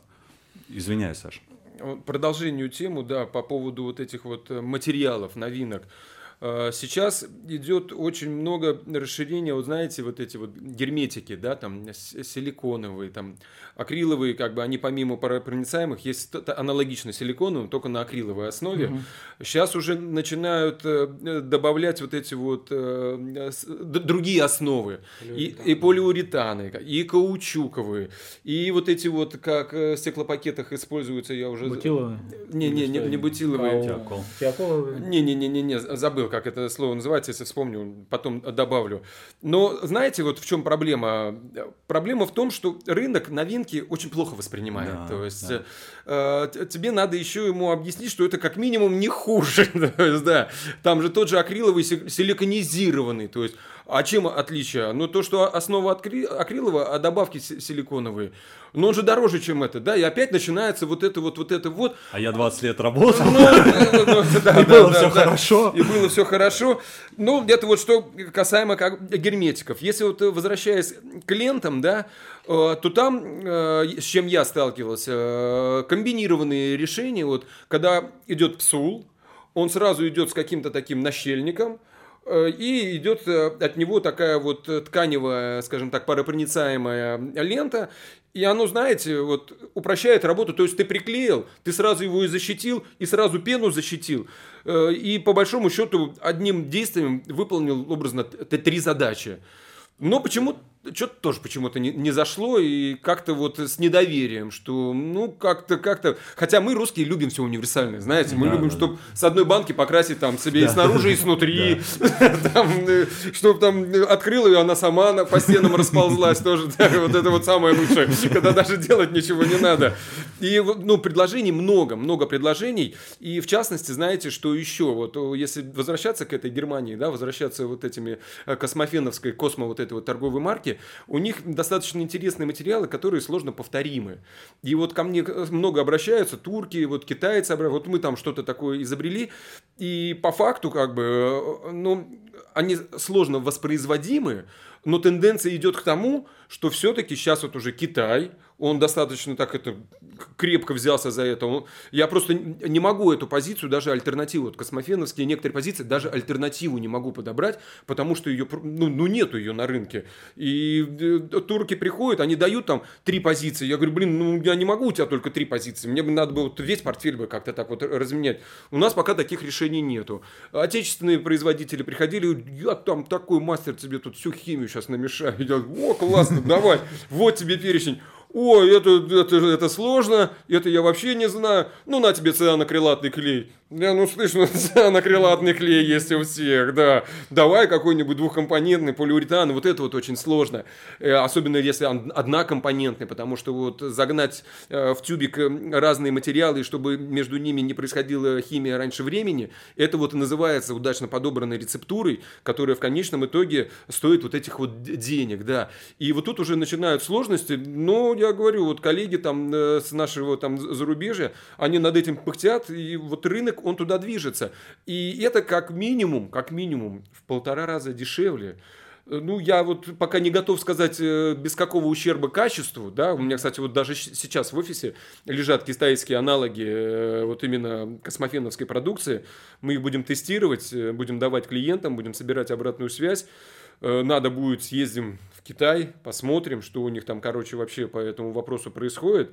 Ну и будем пробовать, будем пробовать внедрять, потому что э, зависеть от поставщика, особенно сейчас, вот, когда возвращаясь к вот этой вот политической ситуации, сейчас очень сложно что-то привезти из Европы. Это там, ой, мы везем через Польшу, через Белоруссию, потом только, короче, в Россию. Это каждый на каждом этапе э, наценяется, и это уже получается реально конский ценник, э, и, к сожалению, нету аналога. И приходится, ну, к чему это ведет? Либо производитель жертвует своей маржой, что, что редко либо он транслирует это в рынок, а покупатель говорит, блин, ну, может быть, как-то это. Ну, и тут уже снова приходится подключаться, объяснять, что, извини меня, но это действительно качественный товар, о том, о котором я говорил. Их качество, оно все-таки подкупает, то есть стабильность. И хочешь, не хочешь, ну, ты понимаешь, что там это, ну, оно там одна полосочка, вторая полосочка, да, это недорого. Но когда, если это идет какой-то большой объект, это превращается там в палеты,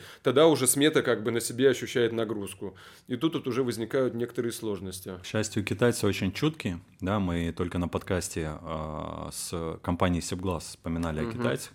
Если посмотреть, опять же, на как они ориентировали наш рынок на себя с точки зрения а, производства авто, да, и у нас mm-hmm. сегодня китайских машин это must-have стал, самый настоящий.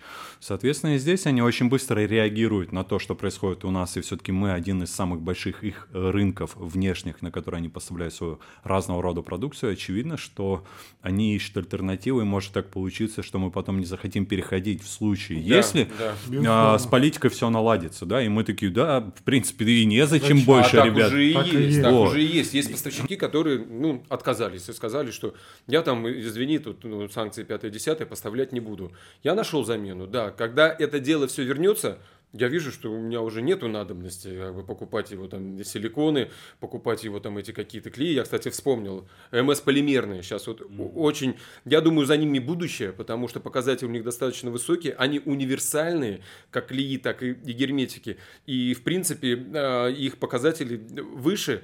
Ну, цена, конечно же, тоже выше, но не пропорционально. И они открывают окно возможностей, где мы их можем не вот в узком каком-то, да, там спектре, да. Они применимы как монтажная пена. Мы же его не только в окне используем, мы его применяем там и ниши какие-то, и вентиляционщики, и кто-кто-кто, и в бытовом как бы исполнении. Автослесари, наверное. Да, да, да. Кузовщики. Красота, действительно. Поэтому, коллеги, все это движется, но это, говорю, рынком воспринимается вот с такой, с насторожкой. У нас еще рынок очень... Наша отрасль сама она крайне консервативная. Я без обид к ней, но она реально такая очень не, неизменная. Да? Это видно по производителям окон, по многих. А, это видно по монтажникам, которые сколько лет? 20 лет, да? Уже борода вот такая, ты уж сам поменялся пять раз. Да, и э, достучаться тяжело, благо есть все-таки компания Локомотивы, я на правах рекламы скажу, э, я искренне восхищен компанией Актос, Киев, да, в Барнауле наверняка знакомы. То есть вот когда смотришь на таких ребят, они они одни из тех, которые являются таким локомотивом, бустером к изменениям, и они задают новый уровень. Компания Штандарт, да, я за ними с большим удовольствием слежу. Компания Пластика Окон в Москве, да, и вот эти компании, они задают новые тренды и задают новые стандарты, которые многие компании начинают а, им соответствовать, на них ориентироваться, так и должно быть, как и любой рынок. Угу. Есть те, кто задают э, вот эти вот маршруты и нововведения. А остальные это как э, естественный этап эволюции. Кто-то будет оставаться на своем уровне и останавливаться в росте, иметь определенный пул клиентов и говорить, да, в принципе, и так хорошо а кто-то будет не вытягивать эту программу им не по пути, а кто-то будет им соответствовать и быть их последователями, а возможно, кто-то будет их опережать. Я даже знаю такую компанию. Дай бог Спасибо. Ну, я думаю, тут, э, знаете, время все расставит по своим местам. Надо дать этому времени, да, надо не бояться пробовать, не надо это вводить все там с плашом. Вел, и все, я теперь только на этом продукте работаю. Нужно все это дело параллелить. Э, и это, знаете, вот в свое время, я говорю, вот эти вот герметики, которые акриловые, паропроницаемые, пароизоляционные, я когда ими занялся на ТБМ, их доля была, ну, вот, вот, вот такусенькая, как бы, и несмотря на то, что с 2012 года они в гости, они по сравнению с лентами, да даже доли процента не имели. но все считали, что это конкурент почему-то вот э, лентам. Хотя вот мы, я говорю, там я бы не разделял их. И мы начали прикладывать туда усилия, начали ну, доводить. Вот на обучение ну, ребята приезжали, э, я им все рассказывал, показывал, мы убеждались, пробовали. И в итоге сейчас это направление параллельно идет лентам. Мы не теряем ни там, ни там, но в общем направлении у нас только прирастает и тоже прирастает достаточно, ну, конечно, не 60 там, процентами, там, раза в 3-4 оно меньше, но оно до сих пор прирастает. То есть в течение уже этих 5-7 там этих лет оно растет, растет, растет, и оно догоняет ленты.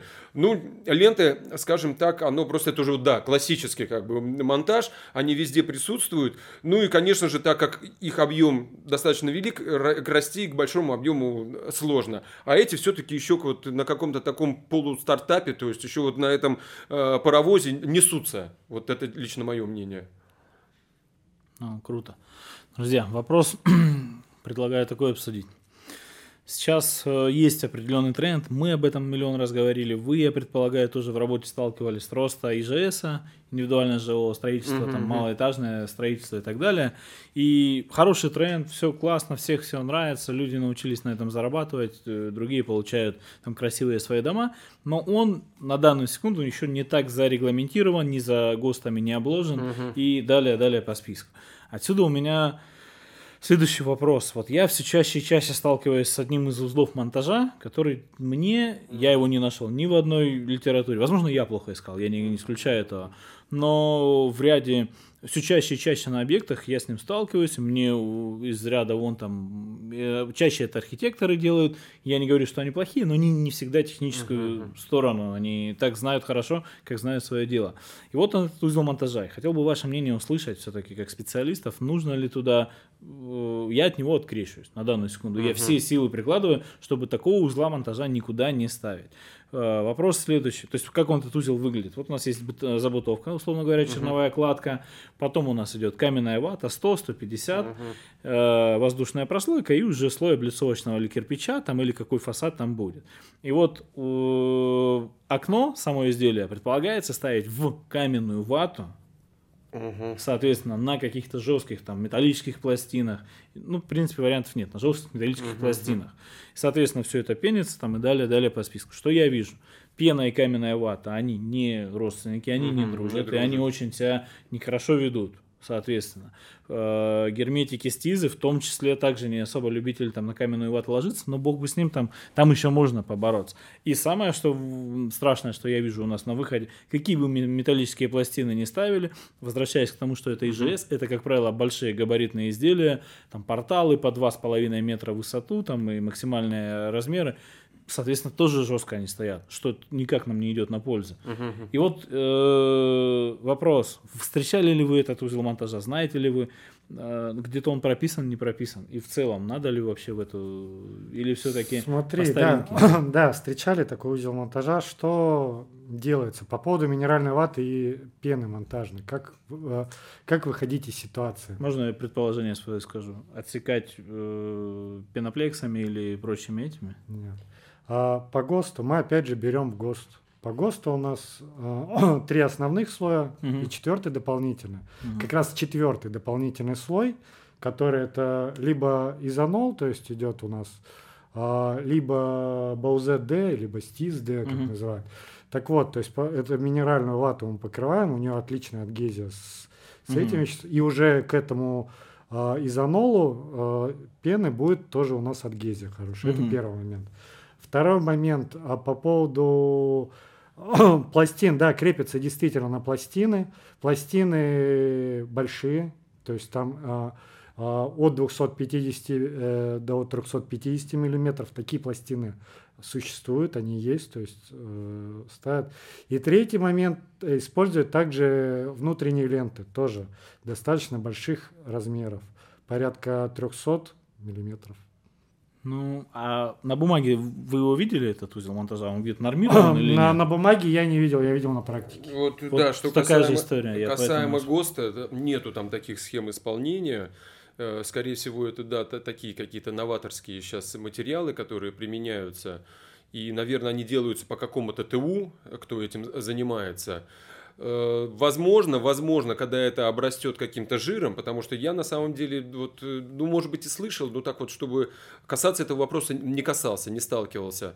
Э, когда это обрастет жиром, возможно, появится какая-то нормативная документация. Знаете, когда это появится? Когда люди начнут сталкиваться с проблемами. Да, да, Скажут, слушай, что-то окно на твоей минеральной, это, как там, каменной вате, ну совсем что-то никакое. Должно было столько Как, просто... правило, там немножко не так диалог ведется. Вы плохо установили. Да. Вопрос да, да, да, да. Это вы плохо сделали. А мое предположение, вот буквально секунду, что все-таки мои любимые дизайнеры, возможно, там э, приложили руку, потому что я не хочу из-за вот этого пирожка, что у меня каменная вата плюс облицовочный кирпич, вот такой здоровый откос. Он некрасиво выглядит, угу. мало света. Поэтому Делайте окно. мне максимально туда окно. Вот мы получаем на выходе такое безобразие. Как по моему субъективному мнению, я бы этот узел монтажа бы все ну, стараюсь по Тут, ходить. Да, сама сложность синхронизации, когда нет нормы ГОСТа, а строитель убедительно, на уверенном говорит, так будет идеально, я таких построил в течение 20 лет уже. Ну, скорее всего, эта технология ну, откуда-то тоже перенята. Я бы все-таки глянул на ТУ, по которому они ставят. Я уверен, там есть объяснение выноса, как бы не только в плане декоративной какой-то этой, потому что у нас углубление окна, оно все-таки способствует воздействию ну, температуры. у нас разрывом, да. Да, у нас же внутри помещения, снаружи, поэтому тут надо это дело регулировать и см- смотреть, где наиболее удачно расположение этого. Но это не делается вот так вот там от, от балды, да, такой, слушай, дай-ка я, пожалуй, там это там возьму под линии скобу. Делается. Нет, это да, это, ну я не думаю, ну, нами с вами, как профессионалами. И, скорее всего, конечно, там, где это прописано, это и разъясняется. Вот э, я бы рекомендовал залезть туда и э, ну, изучить. Мне просто такие вещи не попадались. Ну, если будут высылать, я с удовольствием ознакомлюсь и вместе сядем, да, разберемся в этом узле непонятном для нас, да. Э, ну, повторюсь, да, в гости такого не прописано, не указано, и тем более там эта вата как бы, она, там есть что-то с утеплителем, но там традиционное крепление не, не на эту каменную вату. Угу. Поэтому тут надо, надо пока, давайте понаблюдаем. Давайте понаблюдаем. А, знаете, вот очень интересен вопрос, я думаю, не только мне, и надеюсь, да, тем, кто смотрит наш подкаст, да и будет полезен. Какая, на ваш взгляд, самая недооцененная монтажная химия? Вот я думаю, наверняка есть. Мы уже сегодня в течение подкаста говорим о инженерах, о технологиях, о растущих трендах. А, Саша очень много перечислил различных новинок, да, которые разрабатываются. Вот вы, как технари, есть продукт, который вы увидели в деле, сами поверили в него, поняли его необходимости, насколько он крутой, но вместе с этим вот эта устойчивая убежденность в том, что э, у ваших клиентов и так все есть, и это им не нужно – но вы понимаете, блин, его недооценивает сегодня рынок, этот продукт. Есть ли такой? Если есть, кто этот умелец? Давайте я попробую. Эти. Я думаю, на по очереди попробуем. На, да, да. Каждого, наверное, а, на мой взгляд, э, все мы знаем Cosmofen, э, суббренд от компании Vice, то есть, да, а, у него есть продукт Cosmofen Plus. Все монтажники его используют, это клей. Это по, большой, э, по большому счету это клей. А, и многие монтажники его используют как еще как герметик. Но при этом данный продукт как герметик не очень хорош по причине большой усадки. И он со временем, ну, большинство окон треск, э, трескается этот слой. То есть, так вот, у Вайса есть продукт аналог, то есть три, Космофен 345. Но почему-то монтажники категорически его не, э, э, не используют. При этом у него усадка. А я запишу пока. Усадка, то есть позволяет заполнять до 7 миллиметров а, без потери. Он более эластичный. Да, я понял. Вот. Это вообще как клей герметик. Да, он идет как клей герметик. А тот жидкий пластик. А тот жидкий пластик. И он как пластик со временем набирает прочность, и он теряет эластичность. У него нету. Я, Мы честно... с этим сталкивались очень много раз. У нас было множество рекламаций примыкания подоконника с рамой, да. когда мы приезжали вот из-за этой причины, что использовали жидкий пластик, и поэтому это, кстати, наша реальная задача. И Юлий я с ним полностью согласен, что он пишет. Пожалуйста, и вот сейчас в рамках подкаста, возможно, произойдет продажа в первую очередь нам. Да, да. Это же вот как раз из э, темы там специфика регионов и так далее. Я приехал из юга, э, и я в целом не видел никогда в жизни своей в руках не держал этот жидкий пластик. Когда я смотрю, особенно когда неаккуратно он нанесен, ну, рука-лицо, да. это такое да. безобразие, его не переделать, и да. поэтому Да, он дорогу... же там въедается, он настолько... Почему он в металлической таре? Он настолько едкий, что в пластик его не загонишь, он его разъедает. Вот, и, и вот я когда смотрю, и сколько было у меня попыток попробовать эту технологию поменять с нашими монтажниками, давайте там силиконы, акриловые герметики и далее. Ну, я эту историю не победил, вот, поэтому для меня это очень ценно. Космофен 345 я зафиксировал. Александр? Я скажу вот э, про, скажем так, самый-самый вот ответственный элемент э, в монтаже окна, который почему-то не то чтобы недооценен, а его еще и наоборот, э, по моему мнению, вот губят. То есть это монтажная пена, да. Э, я уже говорил, что у нас весь ГОСТ, он как бы на защиту этой монтажной пены, но пена, она э, по своим характеристикам же заполняет вот это вот пространство между стеной и окном, то есть вообще это пустоту, да, на которой э, вот держится весь вот этот монтаж, то есть, да, вот сквозь стекло, сквозь пластик не продувает. Вот если неправильно нанести пену, там, либо некачественную пену, тогда будут проблемы. И вот э, насколько я вижу тенденцию, у нас эта пена, она все скажем так, плотность падает, в баллоны ее все там меньше, рецептуры какие-то все они там меняют, регулируют. И сейчас вот, э, ну, написали уже этот ГОСТ, э, который Технониколь занимался, знаете, да, отдельно по монтажной пене. Вроде как его запустили, потом его отозвали, что-то там это дорабатывают. Но не суть. Я его сколько просматриваю, и отдельный ГОСТ для пены, как бы, да, это достаточно, ну, серьезно. И думаю, а что ж там это такое? Начинаю смотреть. И они там, этот показатель занижают по сравнению с основным вот этим ГОСТом швы монтажные. Плотность тоже занижают. То есть, если она по ГОСТу там должна 20 килограмм быть, да, на этот метр кубический, они делают 12-15. Я вот думаю, почему бы как бы не наоборот сделать материал лучше, вот этот вот, а самый ответственный материал, почему бы его не делать добротным, и может быть действительно он бы, как это скажем, э, он бы терпел все вот эти огрехи монтажника, все вот эти вот э, некачественные ленты, там слабокачественные, еще чего-то, он бы брал на себя эту нагрузку, но зато ты запенил, и ты уверен, ну все, тут вот как бы даже этот комар носа не подточит, что говорится, да, но нет, мы лезем в самое сердце монтажа, э, портим вот этот вот э, материал, занижаем его свойства и характеристики, и по большому счету зато мы там его удешевляем, и будет там все вагонами течет эта пена, заработка на ней нету, э, баллоны перепродаются, и получается, что вот доверие к этому материалу, он абсолютно падает, то есть, да, и вот э, еще хуже, э, когда нету представления, как показатели эти снять с пены. То есть, да, они есть требования, есть показатели, а как их замерить? Как понять, что перед тобой нормальная пена? Вот этого тоже квалификации не хватает, и углубляться в это особо Решетки никто... только. Не только решетки. Ну, в нашем смотря... случае в основном решетки. Да, смотря какой показатель мы хотим снять.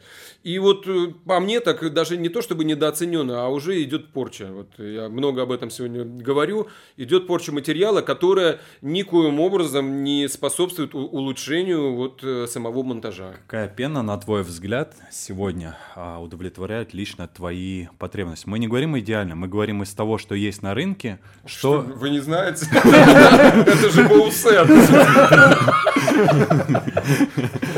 А, нет, ну я все прекрасно понимаю. Но, тем не менее, хорошо, после болсета, что бы поставил по приоритетам? Вот честно скажу, я не знаю, в эфир, да, на данный момент, к сожалению, на рынке нету пены, отвечающей полностью требованиям ГОСТа. Поэтому вот, наверное, Технониколи взялась переписыванием под свои пены, которые тоже не отвечают. Ну, наверное, наверное, все-таки я бы ориентировался пока еще на импортную пену, но не китайскую. Вот если брать какие-то там, опять же, марки зарубежные, Э, родной там какой-нибудь, может быть, пиносил, там, я не знаю, какие-то польские, хотя их давно не видел, не тестировал и не могу сказать, насколько там сейчас изменилось качество. Ну, Имеется в виду пеносил зарубежного Ну да, да, да, да, то есть наш этот пеносил... Не пена-сила, а пеносил, А, пена-сила, ну, пена-сила мы знаем, где делается. Представление имеем. То же самое, что и пена Баус, это мы тоже знаем, где делается. Но смысл в том, что э, у нас, понимаете, вот э, тот же баллон, да, мы берем, пишем там цифру 65, там 70, там плюс-плюс еще. Да, да, кто больше, ну все, до 100 докрутим, больше вариантов не будет. Но, к сожалению, у нас это никак не регламентируется. То есть на, дательном уровне мы можем туда наляпать все, что хотим. И мы ляпаем, да, только для того, чтобы покупатель увидел такой, о, и это 65. Там пол баллона налито, ну 65. За рубежом они даже этой цифры не касаются. То есть у них нету. Если у них идет э, монтажная пена для окон и дверей, все, значит, в нее вогнаны те свойства, которые должны отвечать требованиям для монтажа окон и дверей. И если там идет какая-то плотность, да, она этому отвечает. Но сразу отмечу, да, вот это, знаете, как это, э, южный регион мы коснулись. Там температура э, подскакивает там до 40 градусов, а пена максимум там, ну, наша 30, плюс 30 выдерживает. Притом пена не любит пороговых вот этих значений. Конечно. Ей лучше там, ну, 27 максимум, как бы, потому что, ну, наверное, э, скажем так, по их тоже таким этим соображениям. Но, но не суть. А я как-то обратился по поставщикам, говорю, ну дай нормальную пену-то, как бы, чтобы у нас не было проблем, там, чтобы ни баллоны не взрывать, чтобы она не текла. Он говорит, ну я тебе могу дать пену, которую там в Африке, короче, делают, там она до плюс 50, но она стоит один баллон там 10 евро, ты будешь такую продавать? Ну я говорю, ну продавать-то как бы, может быть, и буду, если будет спрос, но это же надо как-то в массы снова толкнуть. И на юге, естественно, когда видят такой, да не, ну что ты, я вот сейчас тут силу возьму и замажу, да кто там будет смотреть, чего, все, закрыл лентами, и слава богу. Вот как-то вот так. По-моему, вот с пеной это на самом деле плохие шутки, и тут качество надо только повышать потому что это очень ответственный элемент. И не зря по нему составляли этот ГОСТ именно для его обережения. А получаем обратно, к сожалению. А, у вас есть уникальная возможность а, сказать о ваших болях и донести какую-то информацию а, нашему B2B, оконному рынку. Вот наверняка вы сталкиваетесь с каким-то непониманием постоянно с высокочастотными ошибками. Когда я сказал, подоб, задал подобный вопрос компании Сибглаз, которые были у нас на подкасте, я еле их остановил потом. Мы там выдержку сделали из двух-трех ответок. Поэтому это действительно так. Часто высокочастотные такие вот моменты, которые вас не могут услышать, но это реально важно, и вы точно понимаете, блин, что это имеет значение. И не всегда получается донести до вашего клиента эту необходимость. Если есть такие параметры, а я предполагаю, они есть, у вас есть возможность сейчас ну, поделиться, какие высокочастотные вот ошибки вас ну, прям будоражат, и вы устали с ними бороться. Я вот сразу ну, больную свою тему да, скажу, с которой я постоянно сталкиваюсь, и я уже ее сегодня озвучивал. Э, монта... Друзья-монтажники, хватит портить, короче, материалы. Почитайте хотя бы инструкцию, не знаете, обращайтесь, обращайтесь э, к продавцам, они все равно обратятся к нам, мы обратимся к производителям, если мы это не знаем, но пользуйте материалы по назначению и в соответствии с инструкцией. Вот знаете, одна из, из самых вот таких вот, опять же, если вот моя боль это пена, она вот у меня это, это, постоянные вот такие вот эти рекламационные претензии, а, и зачастую мы сталкиваемся чисто с такой проблемой, что даже ленится увлажнять. Процесс полимеризации пены, он влагозависим. Вот хочешь, не хочешь, но ты должен дать туда воды. Ну, не капельный, естественно, а распыленный. И тогда она у тебя будет нормальная. Нет же, вот у нас вот, э, я говорю, там уж я не касаюсь вот этих герметиков, которые мы это... Вот опять возвращаясь к пене, вот, ну, хватит портить материалы, ей-богу. Это реально важно. И я, там, мы говорим о, там, то, чтобы воду, да, нанести, чтобы э, пена, там, правильно была нанесена. Я видел монтажи, когда люди проемы не очищают от строительного. Это вторая боль. Ленты нам показывают полнобутиловые вот, не клеится, а я смотрю, там живого места да, нет. Да. Всегда Одни... клеил, всегда клеилось. Постоянно. А там вот такие булыжники. Говорит, что ты там... Говорит, а есть еще, чтобы толще бутила было, чтобы я там ну, вот просто вот сел задом, примял ее, и она там, скажем так, все, зафиксировалась. Ну, это, конечно, чтобы подешевле, чтобы бутила побольше. Недавно, кстати, вот такой вот случай был, клиент обиделся, в итоге выбрал ну, герметики, перешел на герметики. Ну как раз на кирпичи можно и на эти бревна, да, намазывать. Еще может, э, Кость. Слушай, да, э, ситуаций много, они похожи, и они связаны именно с несоблюдением инструкций, э, элементарных правил эксплуатации.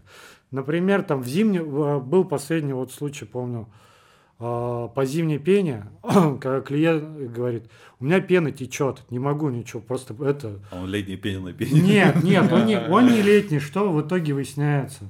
Выясняется, что у него этот баллон пены, то есть вернее, коробка пены в багажнике, то есть ну, все выходные. Всю зиму, да, то есть, ночь. Так, так на ней написано минус, да, на ней написано минус 18. Я думаю, у нас минус 15, тут ничего страшного. Ну как бы. Да, вот, нет, да. Тут, это тут, стандартный набор. Да, на самом да. Деле. Почему мы об этом говорим? Потому что это, ну, негатив, это неприятные моменты. И, конечно же, когда все здорово, мы, мы радуемся. Когда, как бы, ну, наши ошибки, я лично готов их признавать. Ну, это ничего постыдного в этом нет. Да. Никто меня там, скажем так, не накажет. Я признаюсь, исправлю, и мы все это дело, скажем так, по новой запустим. Но когда кто-то там начинает выдумывать и из тебя делает верблюда, ну, как-то ну, не очень приятно. И это, знаете, борьба вот с этими ветряными мельницами, когда ты в АУ, а тебе как бы даже и не это, не в обратку ничего. На этой мажорной ноте мне хотелось бы закончить сегодняшний подкаст. Ребят, а, я считаю, что тем еще к обсуждению есть бесконечно много.